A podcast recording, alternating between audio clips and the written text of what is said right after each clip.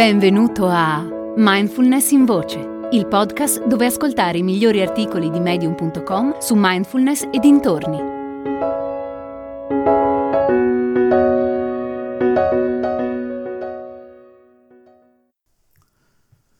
Mindfulness e controllo di Charlie Ambler.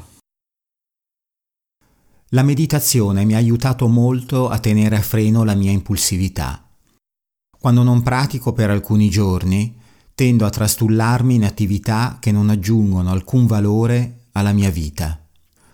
Ogni impulso ha origine al di là del pensiero cosciente. La maggior parte dei comportamenti impulsivi sono innescati da cause inconsce di cui non abbiamo consapevolezza. Quando si manifestano, spesso agiamo prima ancora di renderci conto di ciò che abbiamo fatto.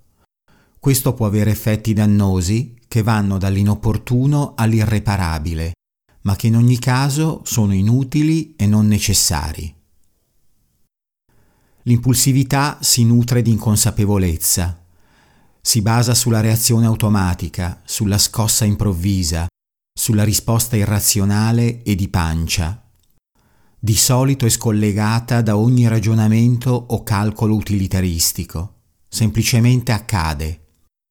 Molti si arrendono di fronte a questo fatto, pensano che sono fatti così e che possono fare quello che vogliono.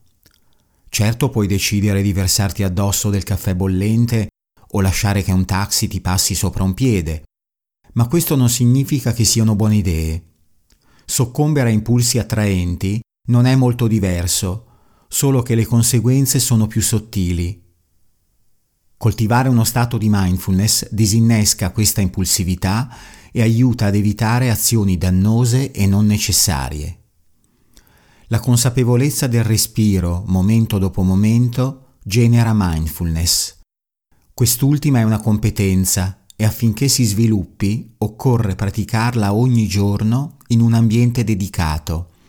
Stiamo parlando di meditazione quando alleni una piena consapevolezza del momento presente durante la meditazione, sei poi in grado di portarla nella tua vita quotidiana. Ogni volta che ti trovi ad agire degli impulsi dannosi, la mindfulness ti permette di fare un passo indietro e tornare al respiro. Passo indietro dopo passo indietro, inizi a vedere quanto il governare gli impulsi e coltivare la consapevolezza impattano sulla tua vita. Pensa a quante piccole ma tenaci abitudini crei nel tempo a causa di scelte impulsive e infelici. Non aver voglia di fare le cose, fumare, bere, spettegolare, mangiare troppo, dormire troppo, rinunciare a qualcosa, arrabbiarsi, non ascoltare, rifiutarsi di capire, avere paura, sono tutte abitudini radicate in piccole e semplici azioni quotidiane. Non sei veramente così, sei ciò che fai. Questi comportamenti non sono te, se solo cambi il tuo modo di agire. Allenare la tua mente a prestare un'attenzione costante a queste piccole azioni è come controllare ogni mattone prima di utilizzarlo per costruire una casa. Le persone che vivono nell'inconsapevolezza costruiscono case con diversi mattoni fallati, case che potrebbero crollare o subire danni in qualsiasi momento. Pensa alla meditazione come a un controllo di qualità sui tuoi pensieri, le tue emozioni e i tuoi impulsi.